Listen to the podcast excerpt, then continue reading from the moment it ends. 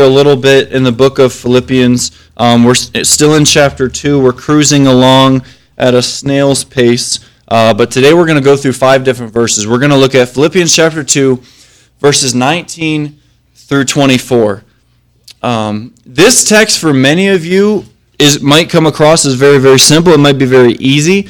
And for people like me who always try to find some deeper sense or like to be very analytical and like to think through so many different things, this can often be very difficult for me, because this morning there is not too much here that is incredibly theological. These aren't deep concepts that take hours and hours of laboring over to really understand. It is not as if this text and this particular set of verses is something very difficult to understand, which is one of the reasons I struggle at times with different texts of Scripture. The book of Psalms, for example, we talked this morning about Psalms. It talks a lot about the feelings and the emotions. There's a lot more to that does not always equate with how I naturally learn and understand and like to see things in logical, mechanical sequences. So at times I struggle with understanding Psalms or Lamentations or different poetic languages here.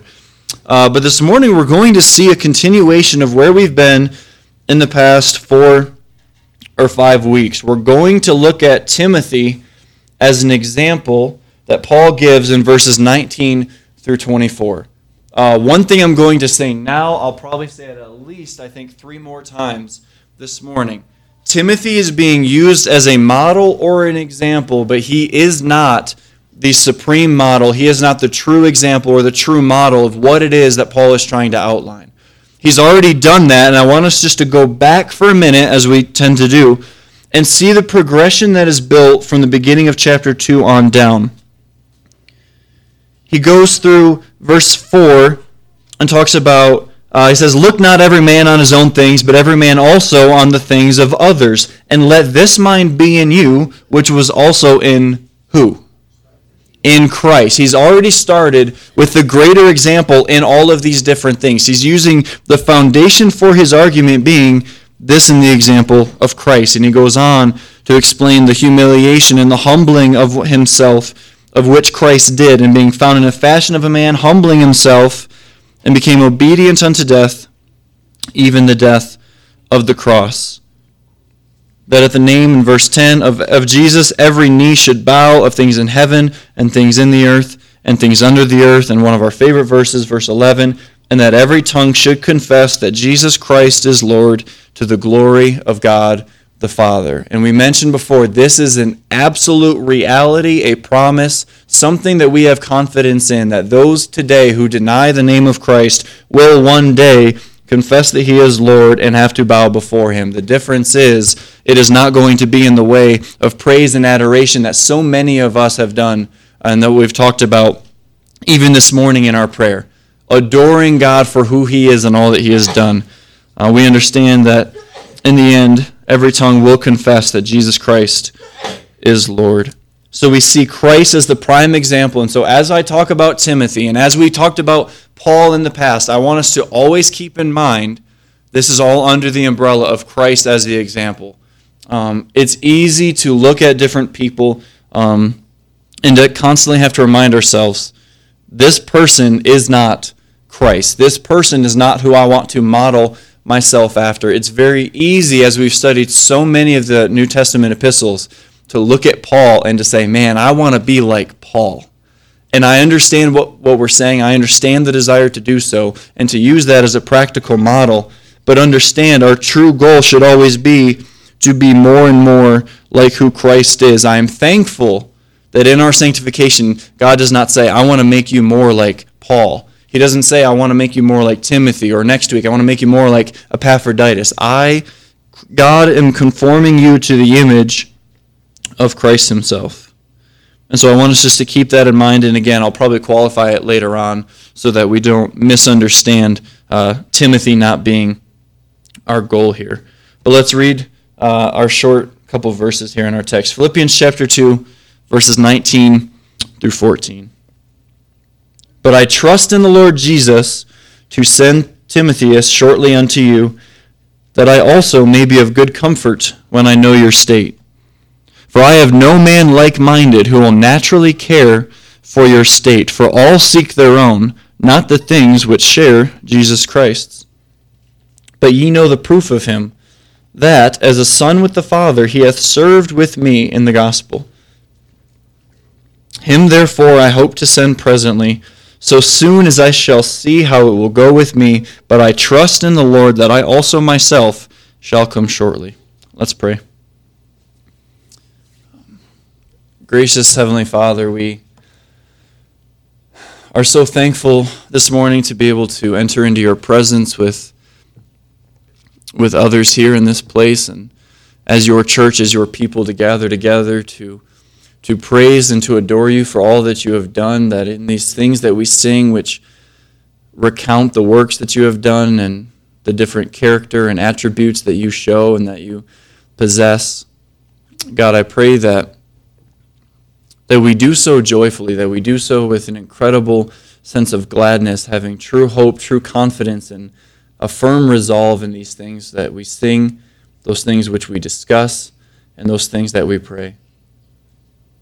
God, we pray this morning that you would allow this text, though simple and very practical and very short, I pray that it would be something that we truly do continue to understand, that these are the very words which you yourself have spoken to us, and that even in these simple things, you can do a mighty work in each and every one of us here. God, I pray that you would continue to be honored and glorified this morning in the way that you are so deserving of. God, we love you and we thank you. It's in Jesus' name. Amen.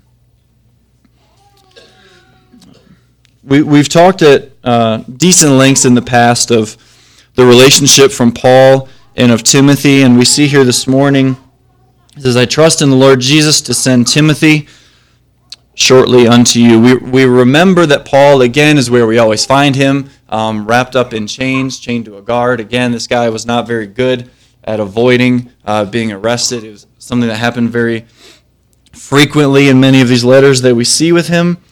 But he's saying he's trusting in the Lord to send Timothy. And we have to understand who Timothy is. We know that Timothy at different times was counted like a brother by Paul, at other times more like a son. Paul was an incredible mentor for Timothy. They had been companions for about 10 years before Paul was writing this, so they had an incredible relationship that was built over a long period of time. But notice what he says, and this is a phrase that we often see in Scripture, but we can kind of just pass over it as if, well, that's Bible language, or that's just Bible speak. It's not incredibly significant. There is a prepositional phrase here, again, word nerds and grammar people, hop on the bus. It's exciting. Okay? But I trust, and what are the next three words? In the Lord. These are incredibly profound, deep, significant phrases, much like so many others, that we can often just gloss over and say, but I trust, as if it's in these parentheses of, well, in the Lord, of course. But there's nothing assumed, there's nothing casual, there's nothing common about it. The only thing common is that it is used so frequently, but every single time, incredibly significant. Paul is writing this, again, in prison. He is chained to these guards, and he says, but I trust in the Lord Jesus to send Timothy shortly unto you.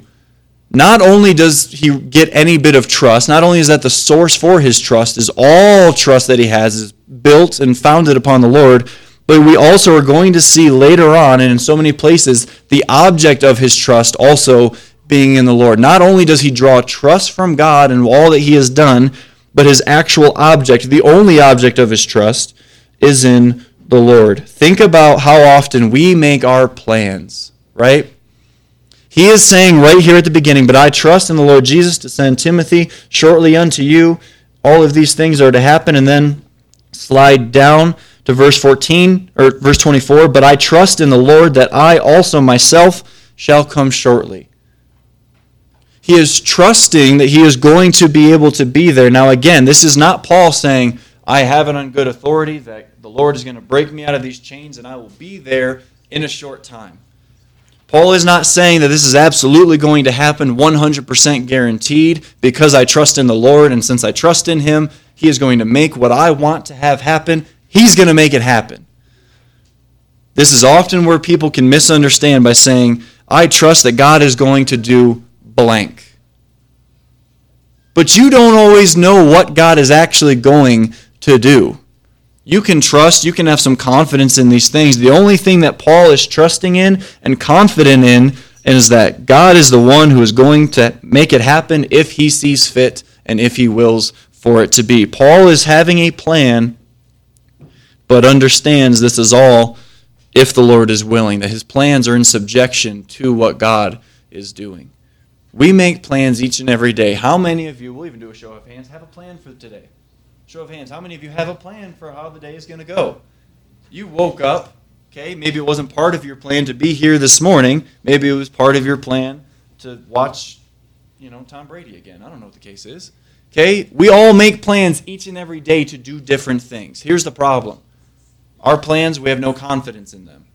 We shouldn't. Practically, we put a lot of faith and a lot of stock in our plans.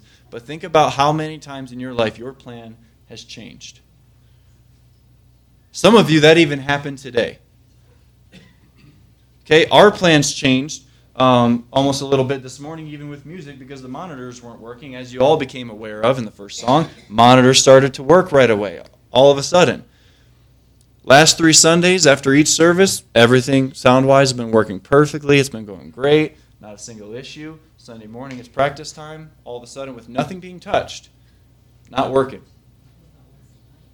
Yeah, well, Wednesday night, yeah, you guys should have been here for that. That was all sorts of exciting. Okay, plans do not always work out. Paul at different points has said, I long to be in this place, but we also know that he did not always get to where he desired to go. He also likely was not desiring to be shipwrecked as often as he was, or beaten as much as he was, or thrown in prison as much as he was. I do not think Paul had these things on his plans. But he is saying firmly, I am trusting in the Lord. This trust is also translated as confidence in all of these things. Confidence, the whole word being with, faith. There is a firm reliance on these things coming to be, and all of it is placed firmly in the Lord. This is not an absent-minded saying where we would tagline at the end, I'm going to do this, Lord willing. It's not a casual, a flippant understanding of, well, Lord willing, of course, as if that's just how we talk in church, right? And it's also not unknowing, as if who knows what God desires to do. The big question of what is the will of God, we often get bogged down and think, is it to work in this place, or to buy this house, or to buy this house, or to shake with my right hand or my left hand? And we narrow it down so much, but we can also broadly understand that the will of God is to seek Him, to serve Him, to honor and to glorify Him, and to be faithful in obedience. When we are in line there, so many other things can fall into place. Timothy was from Lystra. He had a Jewish mother and a Greek and pagan father. We're familiar with the grandparents a bit. We understand that the salvation that he had received, the learning that he had and training that he had received was in large part due to them, as well as likely a first missionary journey from Paul. So there's an incredible appreciation between these two in this different relationship here.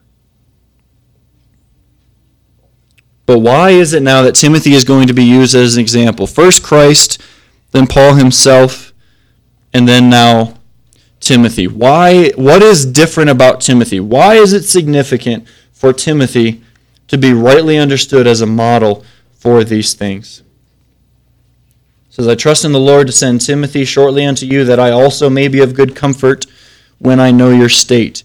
He's sending Timothy to be encouraged when he hears about their good condition. If you're familiar with Paul, you know how greatly he longed to be with others in the church, to be with other believers. We know so many that are a part of other churches, and if we want to know how they are doing, how other churches are doing, we can look online, we can text somebody, we can Skype them, we can FaceTime them, we can email them, any of those different avenues. What was Paul's option? He had to wait months at times to ever hear a single report from what went on at a church hundreds of miles away. He was greatly burdened. He greatly longed to hear about the care and the condition that is going on there, and it would have taken months at times to know. How much can change in 3 months even in your life or in a church in 3 months. It is unimaginable the amount of things that he would have had to sit there and to hear about. But he's sending Timothy to be encouraged because, again, notice the positive language. Paul has been exhorting the Philippians in so many places, commending them for things, and he's wanting to be encouraged or of good comfort when he hears the report that Timothy is going to give. But why send Timothy? Quite simply, there was nobody else that Paul knew that was like him. He's looking around at all these others that he has served with, he has ministered with, other people in this area, and says, there's no one else like Timothy. And he's going to explain why. The first being, he is like-minded with Paul. The actual Greek word here indicates equal-souled or one-souled. He is of one soul, of one heart. He is unified with Paul. Some of you have someone like this in your life that you know you're so close. It could be a brother, it could be a sister, it could be a best friend, could be someone you just met, but you are incredibly like-minded with that person as if your hearts are intricately attached to that other person's. It could be the spouse. So many people, when we get around them, when we get to know them a bit and we say, wow, we are incredibly like-minded, it's as if you're finishing their sentences. You have the same goals. You're trying to do all of the same things. You're concerned with the same things. Now, in contrast, there are many people, even for Paul, that he knew that did not have the same concerns that he would have had.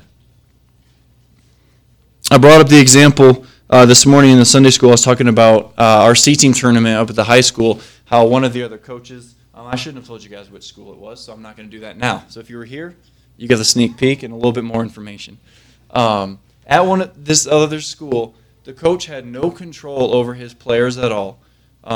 Kids are dropping F-bombs, talking about other girls, talking about the female official, making fun of other players, making fun of every single person that was basically around. At one point, the coach finally addressed it. The kids come back swearing at the coach, telling them not to say anything to him, and the coach had no control, couldn't respond, didn't do anything about it.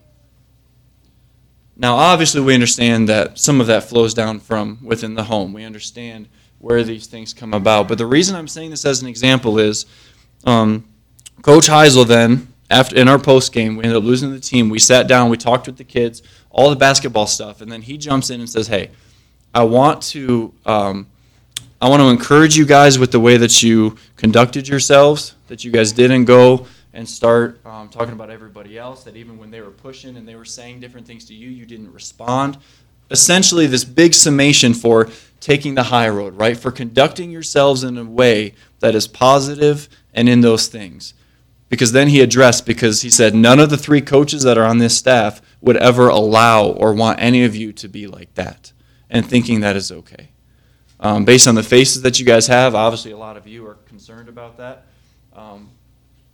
The coaches that currently are on our staff, and I'm so thankful for it, we care about the kids. It's training kids to be successful in what it is that they're going to do, teaching them these different bits of character, growing them as individuals. Not everybody has the same motivations for why they do what they do. Not every basketball coach is wanting to train up young men and women of good character, of good principles, and of all of these different things. They just want to win basketball games. But really, how insignificant is that? You want a basketball game. Paul is sending Timothy because they're like-minded. They have the same goal. He is saying not everybody is going to actually, right here it's naturally, this is a genuinely better translated, who will genuinely care for your state. There are so many people that we could send to go and check on the health of a church, to go and hear a report. You could send a different person. They'll come back and say the church is this size. It's grown this much in the last 2 years, so here's the diagnosis. They're healthy. There are others who would go and say, hey, let's look at the church. Is it a praying church? Is it a church where people are together and unified in what they do? Are they devoted to actually studying the Word of God? Then there's a diagnosis. Not everybody is concerned with the same exact things. Paul could have sent so many different people. He is desiring to send Timothy because he is like-minded. Timothy was a disciple of Paul, so who do you think Timothy was looking up to be more and more like? He's looking to the example of Paul. The goal of discipleship is always to be like your master.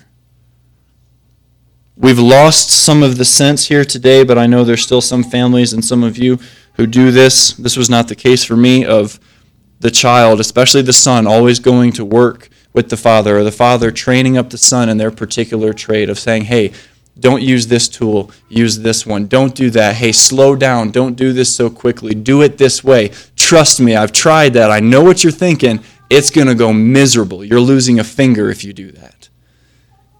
Training up people to be more and more like your master. In parenting, we see it, training them to be more and more like you. But for many parents, and I'm going to throw myself in this, and I know many of you, so I feel confident with this, you want your child to be much, much more than you are currently or that you ever were.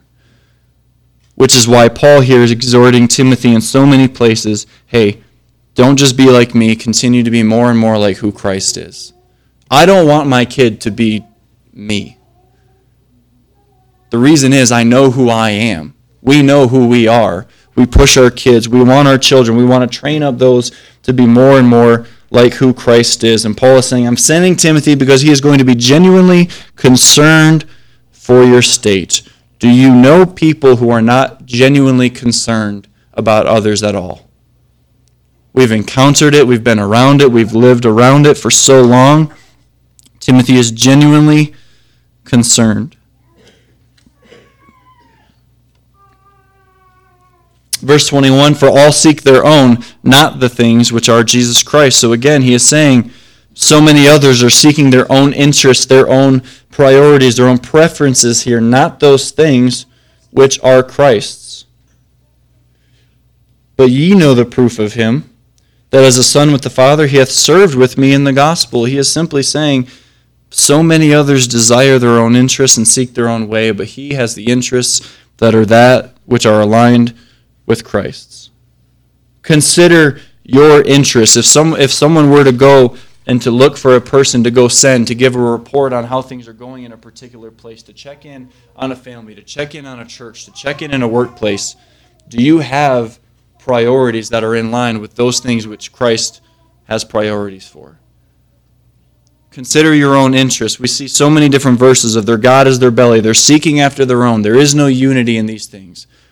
Churches divide and split up when everyone desires their own interests. Churches fall away when everyone is seeking their own, not the better of those that are around them.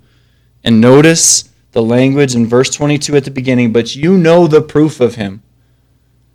They were familiar with Timothy. Timothy had been his proven worth, proven after the testing, the same way that you would test the metals. He had been through the trials and he was proven. If you remember the person of Demas, when things started to go well, he continued to minister with Paul for so many years, and eventually where did his interest start to slide? Towards himself. He began to be infatuated with things in the world, and then he ends up falling away, and we see Paul being broken over this. Timothy had served with Paul in the gospel, and so he is desiring and hoping to send him. Timothy surrendered himself and his own plans in service to Christ and ministry with Paul. And if you're familiar, we know that Timothy was eventually imprisoned for his faith and for his active service. Timothy is an incredible example to look at, simply in the sense that when we look at Christ, we look at that example, we discuss, hey, be more like Christ. Christ did this, so we can look and we can do that. But in the back of our minds, we can often say, well, he was sinless, he was perfect, I could never do any of these things. So then he gives himself as an example. He gives Timothy as an example. He's going to give Epaphroditus as an example in these things. But we see even in these few short verses and with the context here,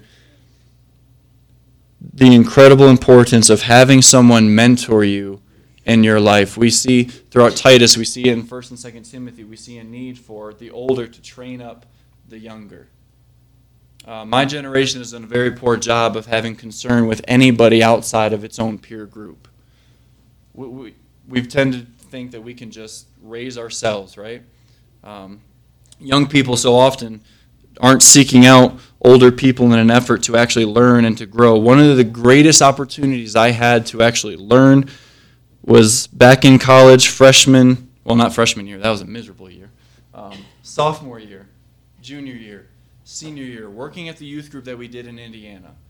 The person that was running the youth group's name was Tim Bradley. He was a very practical guy, very straight, no-nonsense guy, really firm. But he ran the youth group, and he wasn't so much the guy that was teaching me theology, teaching doctrine, teaching those things. But what I did learn more importantly from him than all of these other things was how to be faithful in things, how to be devoted to prayer, and how to love God and to serve other people. Anybody could teach cold, hard doctrine on a whiteboard. Anybody can do that, but not everybody can actively live out these things as an example. Showed an incredible love for the kids. I mean, youth group was running from like 4:30 till about 9 o'clock in so many things. Kids constantly at the house. You see submission to ministry. You see sacrificial service in all of these different things. And it wasn't because he was compelled to in any kind of a way. It wasn't because, well, you have to do this. He simply cared about the kids enough to forego anything else that was important to him in the time. And those are the things that I take most from that 3 to 4 year relationship, is actually seeing a practical example in front of me and learning from that example. Some of you have people that have mentored or discipled you in your life, and you look back and you are so thankful to God that you had those people. Now, I also understand that some of you never had that example, but you may be that example for other people. Churches are never meant to be full of just one generation. It's not supposed to be just one ethnicity, one age group, all male or an all female church. It is completely integrated in all of these things, where younger are seeking out being discipled from older coming alongside, training up younger people, because where would so many of us be if we never had that in our life? Mentioned it months ago when we decided to be done having the children's church, and part of the large reason was it's great for kids to learn. It's great for children's church. I'm not absolutely against it at all, so please don't hear me when I say that. But it is so important that kids understand what goes on when big church is happening. For your kids to sit next to you as you are singing songs of praise, as you are worshiping through song, as you are hearing an exhortation of the word, hearing the word being brought forth, and actually emphasizing that, because it is so lost in so many places. 5-year-olds, you're in here. 10-year-olds, you're in here. Middle school, you're in this room. High school, you're in this room. Young adults here. Singles here. Ladies here. Men here. Then everyone gets together. What do they talk about? There's no common understanding. There's no mutual sharing of things. There's no training up. As a kid, I would go home after church and ask my dad questions about what I learned in Sunday school and in children's church. Do you think he could answer them? He had no idea, because he didn't know what it was that we had been taught. Imagine how beautiful it is, and some of you have understand this. I am so thankful for it, to when we're home and your child comes and actually asks you the question about what it is that the pastor said. And you are able to explain those things because your child desires to understand it. The home being a primary source of the discipleship, particularly for children.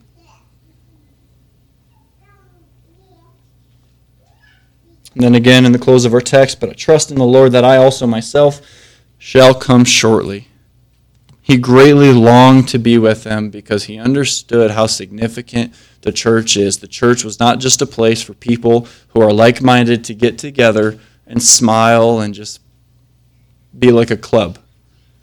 It is infinitely different than any other club that anybody is ever a part of, because the church is a body of believers gathered together before the throne, praising God for all that he is and all that he has done for all of eternity. Imagine if we truly understood, in all cases, this example.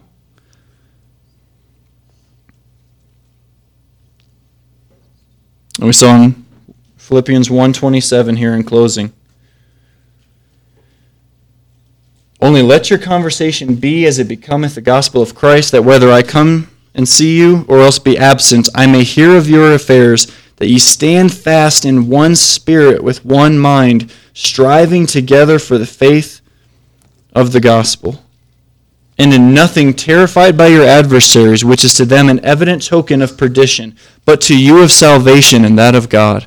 For unto you it is given in the behalf of Christ not only to believe on him, but also to suffer for his sake, having the same conflict which ye saw in me now, which ye saw in me and now here to be in me. One mind striving together for the faith of the gospel. It is given to you as a gift of Christ, not only to believe, but also to suffer for his sake. Timothy understood this when he joined Paul in ministry. Timothy absolutely understood it, as he himself would later be in prison for the very things which Paul, too, was in prison for. Next week, we'll see this other example here. And again, we can take these things and try to dig down and look for so many more things, but simple understanding of a practical individual throughout history, a person much like any one of us, actually living these things out. We've talked for weeks about working out your salvation, working these things out, exhibiting, living a life which is reflective of those convictions you hold. The person claiming to be redeemed by the blood of the cross, claiming to be a new creation in Christ, who is actually these things will be displayed. And we see it in Paul, we see it in Timothy, we see it in Epaphroditus. Some of you see it not only in those others around you, but you can look back at these examples and know that this is absolutely possible. Is Timothy perfect? By no means is Timothy perfect. Is Paul perfect? He'll be the first to tell you he is absolutely not perfect. He says it all throughout Scripture. But he's all of these things, trusting in the Lord for these things, knowing that any work that Timothy or Epaphroditus or Paul has ever done was only out of the goodness and the grace of Christ himself.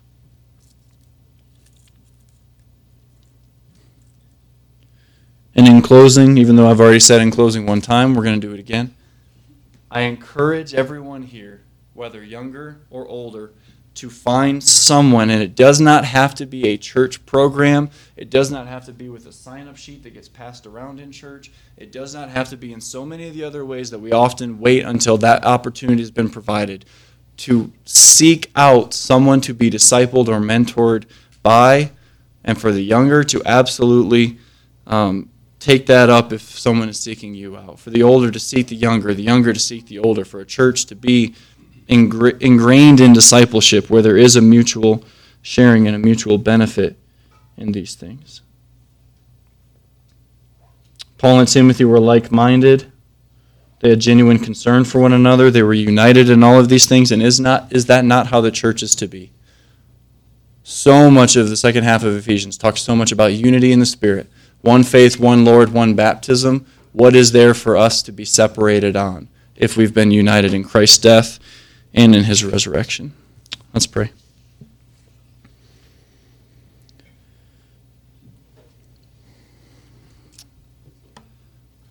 God, we thank you again this morning just for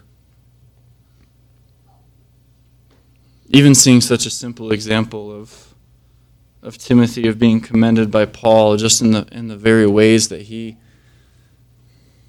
exhibited with genuine care for those that are around him. And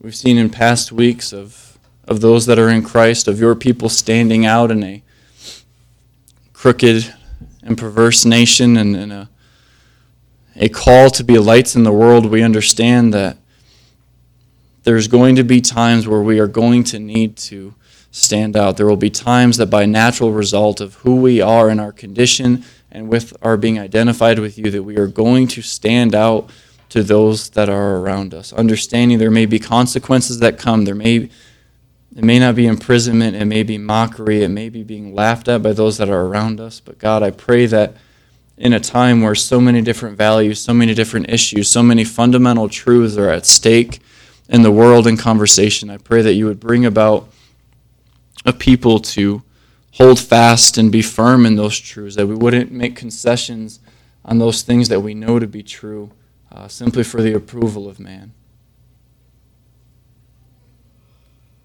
God, as time continues to move, and as we've seen in Scripture, that even the disciples and even those there in the early church were eagerly anticipating the return of your Son. They eagerly anticipated these things. At the time for them was now, that it was bringing them to act as they lived as if those things were absolutely true, and we know them to be.